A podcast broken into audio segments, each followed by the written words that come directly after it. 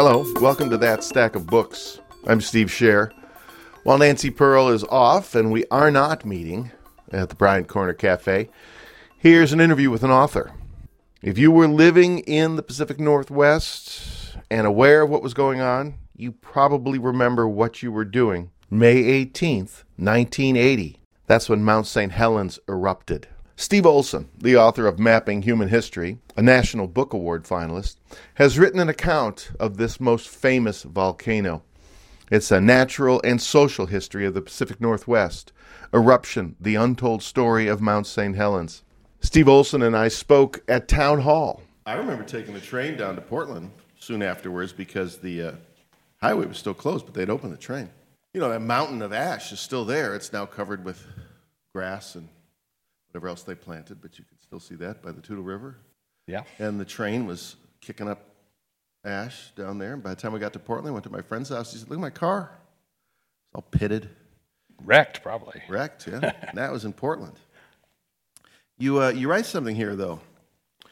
Another reason I wanted to write this book is because 1980 was such a pivotal year in American history. What was the pivot? Well, it was, wasn't it? I mean, there were amazing things going on in that year.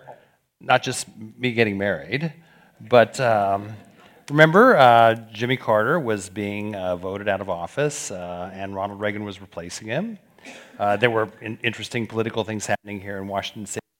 And there were a variety of other sort of indicators of societal change that in the year 1980 um, was, was an inflection point for a lot of things. Much of that was associated with, uh, with a transfer of, from Democratic to Republican dominion, but uh, other issues were also coming to the fore right then. Uh, it was the first time that people started paying attention to global change and uh, the fact that greenhouse gases were eventually going to raise temperatures in the atmosphere. Also, that the small towns in the areas around Mount St. Helens and Mount Rainier were starting to feel the, uh, the end of timber. And there were many angry people blaming all sorts of forces on that. Yes, there were. Um, was that part of the, is that part of what drove some people to not want to pay attention to what the uh, volcanologists and the other authorities were telling them? Hmm, interesting question. There were there, there was a lot of tension down there at the time. You might remember that period. That was the period when interest rates were at 18%. The housing Nine, yeah, 9% for the, yeah, nine percent for, CD, yeah, whatever that 20% was. for yeah, house. Yeah, exactly. 20% for a house. So you would still go in the hole. So uh, th- there was a lot of tension in logging communities. What was happening to loggers in Washington State at that time was that the old growth was really running out and uh, the privately owned old growth was running out. There was still old growth left in some of the national forests, but the environmental movement was starting to say, you know, we, we just can't let the National Forest Service uh, cut down all of these trees and really treat the national forests as uh, tree plantations. So, so, so there was a change then, and there was a transition in, in how we use our forests here in Washington State. So, what was the, the uh, attitude of the Weyerhaeuser Company in terms of those forces at that time in that area? Yeah, it was sort of, you know, what was happening with Weyerhaeuser was happening with a lot of other smaller companies at the same time.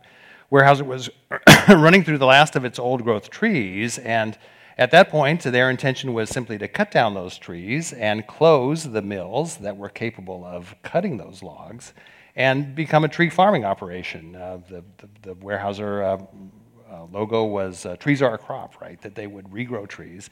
But that meant quite a large transition in the way that the lumber, uh, that the lumber business operated in Washington state. It meant fewer people were needed out in the woods to cut those trees. And uh, as a consequence, uh, uh, some of those communities in southwest Washington were really feeling the uh, heat that really didn't let up for decades. You know, we, we look back at that period and, and sort of say, well, there were environmental forces like uh, owls and other things that kept people from, from chopping down trees. And in the 1980s, the timber harvest in Washington state fell precipitously. But a lot of that was underway before the environmental forces occurred. It was really the fact that the, the old growth was, was finally running out, as, as it happened all the way across the United States uh, previously. It's why Weyerhaeuser came here in the first place. I'm going to come back to history, but just one last Okay. thing about the red and the blue zone there in that line. Um, they were running crews during the week, cutting trees as, as fast as they could. Were they doing that because they had pressure from the, the scientists who are saying you got to get out of there, or were they doing that because they could use that urgency to kick up their production? What I think was happening is that Weyerhaeuser was interested in getting that old growth forest out and shutting down those mills and transitioning into this new era that they had been preparing for for a long time. And uh, so when the volcano started acting up, because the geologists couldn't tell them exactly what was going to happen, they just continued doing business as usual. They, they didn't make, really make big, big changes in their plans at that time. They did move some of their loggers up off the valley floors where they were worried about floods occurring up onto the ridge lines and, and gave, gave some of the crews walkie talkies so that they could issue warnings for this. That's interesting. So they were, they did feel that there was some. They did feel threat. that there was some risk, absolutely. Yeah, there's no doubt about that. And you know, there was, um, I talk in the book about the fact that there was a proposal uh, to extend the blue zone uh, way out to the west and the north that was sitting on Dixy Lee Ray's desk uh, on the weekend that the, that the volcano erupted. Um, Dixy Lee Ray was gone on Saturday and was not able to sign that blue zone. But if it had gone into effect, most of the people that were in that area where the, where the fatalities occurred would have been there illegally, and therefore law enforcement could have enforced that blue zone to, to move them out of those areas. So, what kind of guy was George Weyerhaeuser? What kind of guy is George Weyerhaeuser? George Weyerhaeuser, who ran the company at that time, um, was sort of the, the, the, the, model of an old school CEO. I don't know if they exist anymore. He's a, um, he had a very unusual life. He was groomed his whole life to lead that company. He was the fourth uh, generation of Weyerhaeusers to lead that company. He led it, though, in a different way than the others had. The Weyerhaeuser Company was always built on a philosophy of, of consensus. And when George Weyerhaeuser took over the company about 10 or 15 years before the eruption of Mount St. Helens, he brought a new style to that company. Um, he would consult with people and get information, but uh, when he made a decision, he made it, and he stuck to it. And uh, that was another factor in the time of, of Mount St. Helens, is that uh, uh there, was, yeah, there would not have been any reason for him to have changed the way he did things. That's, that's the kind of guy he was. Two fisted guy. Yeah, yeah. Why was he a two fisted guy, by the way? What's his history? Um, just, I think the, you know, when you're the fourth generation lumberman, that's how you're, that's how you're taught to approach the world. You know, it's a funny thing. He was the last Weyerhaeuser to lead that company. His son, uh, who I knew, um, never achieved um, the head of the company, and now there's not a Weyerhaeuser that's even on the board, I don't believe. And uh, I write in the book that Weyerhaeuser will probably never be led by a Weyerhaeuser again. There's a big change in corporate culture in uh, the 1980s, um, away from families that could control and own businesses toward uh, the demands of Wall Street, which require greater returns. And the Weyerhaeusers really didn't run that company that way. They ran it like an old family company. Uh, George is still alive. His son died in a, uh, of a heart attack on Commencement Bay a couple of years ago. George Weyerhaeuser was kidnapped. He was kidnapped, yeah. That's, I didn't know that about him. Right soon after Lindbergh's baby was mm-hmm, kidnapped, mm-hmm. somebody went for George Weyerhaeuser. As a, as a nine year old. Yeah. How did he survive that? Uh, he, was resor- he was resourceful even as a nine year old. He, uh, he kept his wits about him the entire time. Uh, the, the, story of how he was kidnapped and what happened to him in the eight days before he was released is really an incredible story, which I tell in this book. Um, it's psychological speculation as to how much that experience would have affected George Weyerhaeuser and the way he conducted himself in later years. Uh, but any event, it seems to me, in childhood of that uh, that kind of traumatic event must have an influence on the way people approach their lives. He was uh, kept in a, a, pit in the forest for a while. He was drove, driven to Spokane and uh, smuggled into a house in a cracker box and, uh, and kept there. His, uh, his uh, ransom demand was made for his family of, I believe, $200,000, which is well in excess of a million or two dollars today, accounting for inflation. His family did pay the ransom. And George Weyerhaeuser was released, unlike the Lindbergh baby, which had happened just uh, shortly before that. A farmer found him walking down the road and, and brought him back to his family. Is how it happened. Did you get to talk to him for this book? I did not. No, the Weyerhaeuser, I approached the Weyerhaeuser company and the Weyerhaeuser family, and they declined to cooperate with me on this book. Did they tell you why? Uh, they did not. Uh, there was a lawsuit uh, filed after this, uh, after the eruption, by uh, the, the families of several of the victims around uh, the volcano. That lawsuit went to trial here in King County, ended in a hung jury. If I had to guess, I would say that the Weyerhaeuser family and company is still leery of talking with the press or members of the public because of the, the after effects of that lawsuit. Which were, or which are? Um, because it ended in a hung jury, there was no decisive conclusion about who might have been at fault, and um, the lawyer for the plaintiffs decided to convince the family that it was not a wise idea to uh, ask for another trial. Uh, my guess is that the company would just rather leave that box unopened. What do you mean at fault? What was the fault? The claim made by the families is that the Weyerhaeuser Company did not adequately alert its employees to the fact that working by the volcano was dangerous. And that's why, and the only people who were parties to the lawsuit were Weyerhaeuser employees, the Killians, for instance, who were up camping, but because they worked for Weyerhaeuser, the case could be made that, that the company should have told the family more about the dangers in being so close to the volcano. What do you think? You looked at the tra- you looked at the transcripts. You looked at the records. I did look at the transcripts. Is there fault to be had? We haven't talked much about Dixy Lee Ray, but Dixy Lee Ray plays into the story in quite an interesting way as well. That is where I am going. Oh, really? To Dixy Lee Ray? You have taken me there. You remember in Driver's Ed, you saw that movie which was called uh, Tragedy of Metal or Final Factor or something like that. And remember, it's about um, these five things have to happen for this tragedy to occur. And then there's this one last thing that happens that makes the tragedy occur. And this story is a little bit like that. I mean, everybody did something just a little bit wrong. And when you add up all those wrong things together, it turned out to be a tragedy. That's, that's my interpretation of this. I, I have a hard time saying that any one individual was at blame. And part of what this book is about is trying to explain the complexities of the situation that led to this tragedy so you can understand why people did what they did all along the way. You know, so here in Washington State, we still have a tendency to blame these people who were killed in the eruption. We, we, we say a lot of people think that they were in these areas illegally or that uh, they were just taking risks, that they should have known better. Uh, that's a, a, very strong conclusion of my book is that that was not the case. Uh, because I would have done the same thing. If I'd gone down there that weekend, I would have been exactly where they were and I would not have been breaking the law, and, uh, I, and I would have paid for that decision with my life if I'd been there. And Dixy Lee? What was her, what was her mistake? Dixy Lee Ray. You, some people here remember Dixy Lee Ray. Oh, yeah.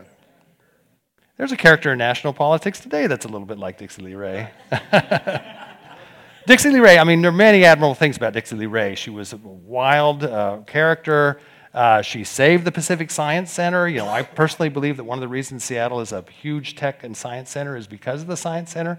After the World's Fair, it was really Dixy Lee Ray who stepped in and kept that, uh, kept that operation going. Um, she was a very strongly opinionated woman. I'm sure great fun to be around. Uh, going out for a drink with Dixy Lee Ray would have been, would have been great.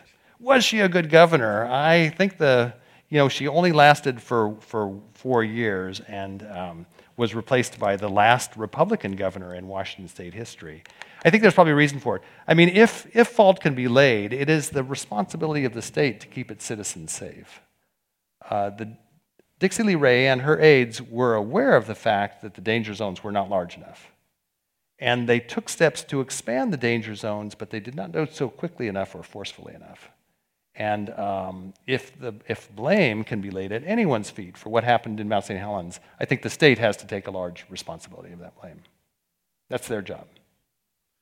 Even though they would have gotten no end of grief. Oh, absolutely. But it's like preparations for earthquakes and, and volcanic eruptions here. Uh, we will face these circumstances where it is difficult to engage in preparations for hazards that exist.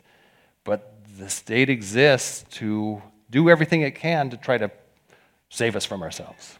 Let's, real quick, let's talk about what's, what's up there now and, and how that area is being preserved or not being preserved. Mm-hmm. So, how, how much of that area has been set aside to just naturally return to whatever, well, to naturally move forward? Another interesting aspect of this book, which I didn't mention in my book talk at all, there was a group uh, working to preserve the area around Mount St. Helens before the eruption.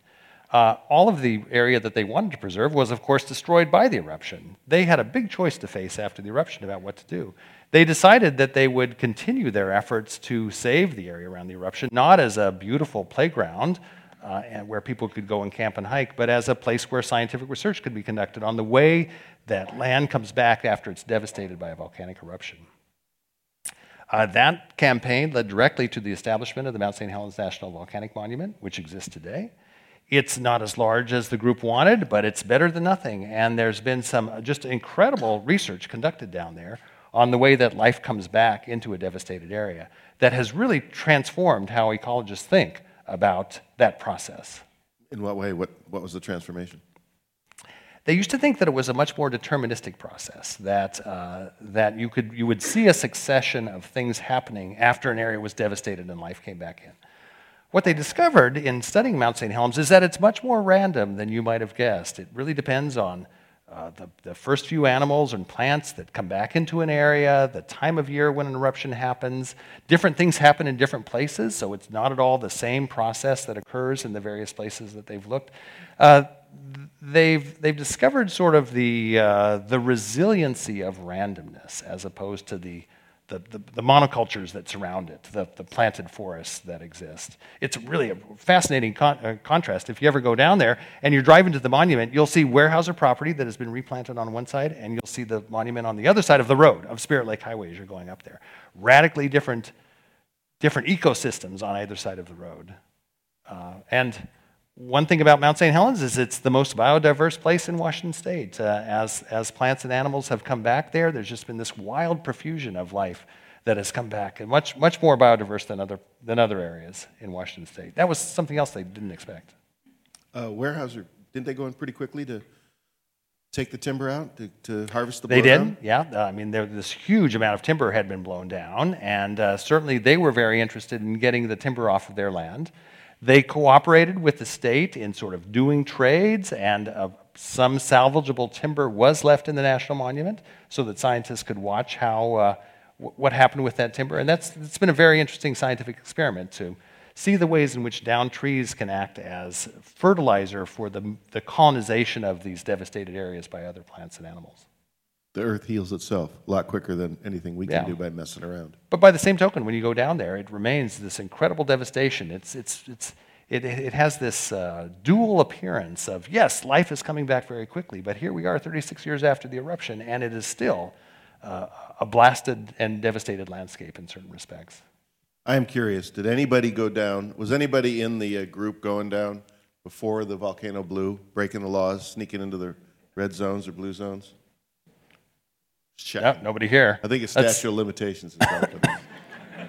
Just check. Steve was telling me he has good friends who did. Yeah, I had some friends. Thought they were scientists. They thought it'd be cool. If they had stayed another day, they would have mm-hmm. been dead. And when you go to southwestern Washington, almost everyone will tell you, you know, if that volcano had gone the week before, I wouldn't be here today. They were, they were all up there at one time or another, either working or camping or fishing or doing something up there. I also had friends who had uh, one of those cabins. Oh, really? I don't know what, if they ever got any money for it or not. I don't know what happened. But yeah, they had one of those cabins that were now are still gone. I don't know the answer. Do they get the land above it, even though it's 200 feet further up? It's all it's all in the monument now. Yeah, so uh, the, the, maybe it's eminent domain that took the land away from them. But I, I don't know the answer to that question. Uh, questions from you guys there and there. Please go. George H. W. Bush Science Advisor. How'd they feel about science in the White House there? Wow, that's, uh, I'll have to dredge my memory banks to think about that. That was the first George Bush, so that was a long time ago. It was a different time in America, let me tell you that. different Republican Party. Yes, it was. Yeah, I agree. Well, this is fascinating. Thank you for coming and doing this. Oh, sure. But you mentioned something early on that now I, this is such a naive question. You said people around there didn't hear anything. I was on the back end of a sailboat in Snug Harbor cooking breakfast. And we heard this mm-hmm. loud bang, and all the other boats around, we thought, well, it's the Navy breaking the sound barrier. So I'll tell you my story, and then Steve so can tell you his. Was there no sound down there, but there why was, did we hear it? It was it, what happened is the sound went up it went up into the atmosphere, and the blast cloud muffled the sound as it was coming out sideways. And so the sound went up and bounced off inversion layers in the atmosphere and reflected back to Earth. So some places would hear it and some places didn't. And Steve and I were talking about this before the show, where he had friends who heard it Yeah, I had a friend. and, and recorded it. This, and I've never heard this recording, but I really yeah, want to. we have to find it. Yeah. I had a friend who was producing a radio show for KRAB, Crab Radio, back in 1980. And she was in the Skagit Valley, up high in the Skagit, recording bird songs because we were doing a feature about the land and land development. And so she was trying to get bird songs. And she was record, and I've heard the tape because we incorporated it into our documentary, right? Um, birds are chirping, birds are chirping, 30, 40, a minute. Birds are fine, and then dead silence. I don't know for how long. Maybe 10 seconds, maybe 30 seconds. I don't know, but dead silence. And then a crack like a shotgun had gone off right next to the microphone. Just a just a loud crack. And that was that was yeah, the that was reflected sound of. St. Helens. Yeah, or they felt it, right? Felt it, yeah. Felt the pressure somehow. I mean, the pressure wave would have come out, moved at more or less the speed of sound, but the sound waves had to go up and bounce off the atmosphere and come down. So my guess is that that's why the sound was later than the pressure wave. I have a question, but I just want to say to that, my parents were in Mount Vernon and they heard three loud booms at 8:30 that morning. Mm-hmm. But in Tacoma, we didn't hear anything. Yeah, interesting. Yeah. I don't think we even knew it in Seattle. We didn't know. Yeah, We didn't hear it. We didn't get very much ash. If we I got any ash, it was much later. yeah. The question is, uh, could you speak about the family of the dad and two two sons? One was in the back of the pickup truck. Yeah, They the, were the trying to Karrs, right? Yeah, they they were close to the volcano, um, and um, the family was all killed. There was a son in the back of the pickup. It caused a great controversy at the time because a photograph was taken of this young boy, 10 years old, uh, in in the back of the pickup, and uh, by an Associated Press photographer who was flying overhead. And they recognized, at, it was, it's a story often told in journalism circles because they recognized at the time that this was a young boy and uh, they did not know whether sending out an, a photograph like that over the wires was appropriate. They decided to do so and received both criticism and praise for doing so. It, it sort of marks a, a dividing line in, in the journalistic ethics of that kind of, of using that kind of photograph. You, uh, and more questions, please. You have uh, a page here, people killed by the eruption of Mount St. Helens, all 57 of them. Have, how much, how many people's, how many stories of their, how do I say this? How much do we know about these people? Uh, 57 people, have we heard very much about all 57 No. We hear about Harry Truman. Yep. We hear about uh, the photographer. But that's a lot of people. Quite a bit is known about some, much less about others. Uh, it really depended on the families, right? Because after the victims were killed, journalists would reach out to the families and say, Can you tell us about this person? Some families cooperated, and some families did not. Uh, I, know, I know quite a bit about uh, a lot of those 57 people, but in other cases, I don't. And uh, the, the privacy of the family is such that it's, I, I wouldn't think it appropriate to try to pursue uh, after the, all this time. Now, again, one of the reasons I wanted to write this book is because um, this generation of people who were involved in this 36 years ago is starting to die off. And I figured, you know, this was going to be my one opportunity to go out and talk with a lot of people who I might not be able to talk with 10 years from now. Anything in particular that you learned that was surprising or perhaps uh, emotionally uplifting?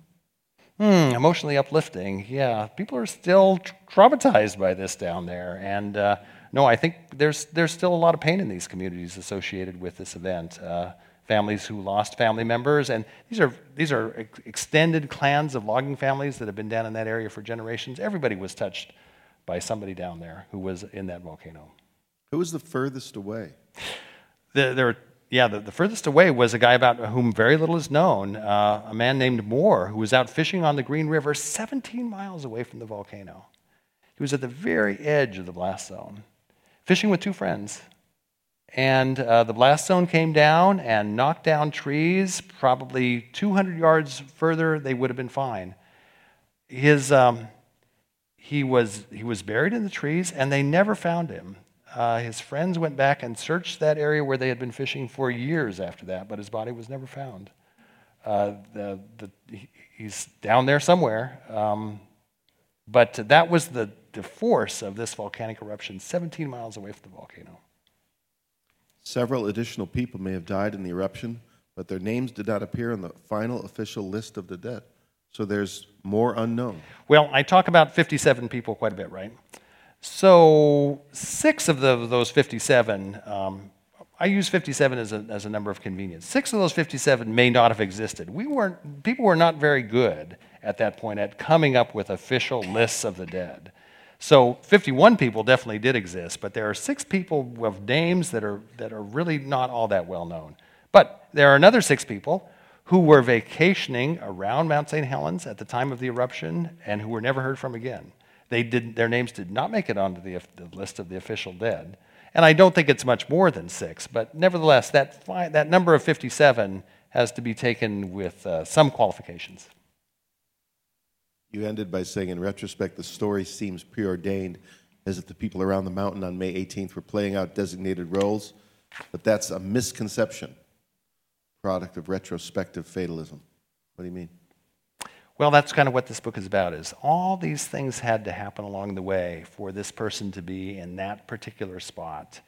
And the way that luck plays into what happened to the people that day. You come to a junction in the road, do you turn right or do you turn left? And if you turn left, you're going to survive, and if you turn right, you're not. And, and, um, and, and so there are both immediate decisions and more distant decisions that go into what happened to those people that day. And that's, those are the things I wanted to explore with this book. I mean, everyone's curious about that, I think. Yes, uh, I, think the fact that you have uh, focused on the people who lost their lives in this was commendable, but in a lot of situations like this, uh, for example, in uh, uh, wartime, uh, usually the number of casualties or the people who had close calls are far greater than the number of fatalities. Did you make an attempt to, to locate and speak to the people who uh, survived this event and uh, could have easily lost their lives? Uh, I, I did. The Moores are an example of that, right? Because they were in this area where they, where they were near, uh, where they could have been. The, the, the, the alternate question to who was the person who was farthest away who was killed is who was the person who was nearest who survived? And there were several groups that were not far from Fawn Lake who did manage to survive. And again, it was more a matter of luck. Where does your pickup happen to be parked in relationship to this particular hill which shapes the blast cloud as it comes around so that it doesn't, it doesn't cause these trees to fall on your pickup. Uh, I did talk to them. Um, you know, this event is, as, is, is hard for them as well. I think I, I don't talk about survivor syndrome in this book, but it's hard for survivors, I think, to, to talk about this event where somebody else died, but they didn't, and they realize how, how much role luck played in that, in what happened to them that day. Uh, hello. I had a quick question about um, the flows that came down the mountain. Uh, I was in Portland at the time, so I remember the explosion and the ash coming down and whatnot. But it was only a couple, maybe a year or so ago, that I heard some, something mentioned in passing on newscast about. I guess the Army Corps of Engineers was it was panicking that the flow, like the volume of flow coming off the mountain, was going to overwhelm the river. And I remember the Toutle River causing problems, but I wasn't sure how bad they thought it might get. I was wondering if you could elaborate a bit more on. Oh yeah, huge, know, a, a, huge, a huge amount of ash and debris came flowing down the Toutle into the Cowlitz, into the Columbia River, so that you had tankers that were stuck in Portland for weeks and months because the Columbia River filled up with ash so much that they couldn't get out. They had to dredge all of those channels before a lot of those uh, those. And you know, they still have troubles with that today. There's still a lot of sediment that's being washed down from the volcanoes. A gigantic dam was built across the Toutle to hold that sediment. That dam is almost full now, and more and more sediment comes down all the time. So it's not like this problem has gone away. They're still struggling with those, those kinds of issues down there. And that knowledge taught people about what to think about if uh, Mount Rainier ever blows, oh, because the lahars that would come right. down would mm-hmm. devastate Puget Sound area. Could. I mean, this, yeah, this was in the 1980s after Mount St. Helens. One, one really interesting thing about Mount St. Helens is they looked at the landscape around Mount St. Helens and they said, wow, I've seen those hills before. You know, the hummocks that are down around Mount St. Helens, if you ever hiked around there? They said, I know those hills. And you look at a place like Mount Shasta and you see those same hills 30 miles away from the mountain or 20 miles away from the mountain. And they say, oh, and, and they never understood where those hills came from. Oh, yeah, they say to themselves, Mount Shasta has collapsed and blown out sideways in this same way. It's done so repeatedly. And now they understand uh, where, those, where those hills came from. So Mount St. Helens really was a very instructive, painfully instructive episode for volcanologists. They, they, they have since recognized that volcanoes regularly collapse. They build, them, they build up their cones like that, collapse, and then blast out to the side. That's, it's not an unusual occurrence. And they knew it. They knew that volcanoes be, could behave that way before 1980. They just kind of didn't take that into account in, in looking at Mount St. Helens and thinking maybe this volcano will do that same thing. And they certainly didn't anticipate the size of the blast zone. Well, uh, again, could you elaborate a little bit? Maybe you didn't explore this at all, but the whole psychological impact. I mean, I was at Snug Harbor, which is like west of Friday Harbor, so that's pretty far up. And then we had to bring the, the uh, ferry back lines and lines to get on the ferry. But I spent a whole year until that next eruption waiting for the other shoe to drop. So, uh, could you talk about whether or not you explored that whole dimension? Yeah, it was a very uncertain time in Washington State. I remember those early 1980s. I mean, I, I talked with people who said, I'm not going to move to Washington State where there's um, these volcanoes that are erupting all the time people seem to have gotten over that since they're moving here in, in droves now. So, um, but, but yeah, I think uh, uh initially after, I mean, you, remember Mount St. Helens continued to erupt uh, over the course of that summer and then into the fall, and so people were uncertain about it. Uh, it'll erupt again. It's only a matter of time until it does. It's erupted continually for the past, for thousands of years. Uh, it may be in a quiet phase now, but it'll come back to life sometime. So, just that last, following up on that last question, do you think it made us smarter, more pre- ready to be prepared? Oh, I think that has frightened us. Or, or what? As or frightened as frightened us. No, no, I think it's definitely an opportunity to become more prepared. And I think we are more prepared. We learned so much from it. Uh, for instance, in the 1980s, I got a little distracted from Mount Rainier, but people started to recognize wow, that these towns of Orting and, and, and Sumner are built on tops of old mud flows from Mount Rainier. That's why these areas are so flat here. And, they, they, and then they started looking at Mount Rainier and they said, and you know, these mud flows can occur when there's no real signs of eruptions. The gases coming up from Mount Rainier just can make that rock into this porous, weak rock, and whole portions of the mountain can slough off and, and, come, and come rushing down those, those river valleys. Uh, if you, if you ever go down to those areas now, you will see uh, warning signs, and I mean, just like tsunami signs on the coast. They say this is the you get away from, get off plains. But people have to move fast. It, it is also like a tsunami on the coast. Once something comes off the side of Mount Rainier, you might have 10 or 15 minutes, and it might be in the middle of the night, and it might be raining, and you've got to get to high ground because your house is going to get covered. So, are, are people prepared to do that? In some ways, they are, but we, we have a long, long ways to go.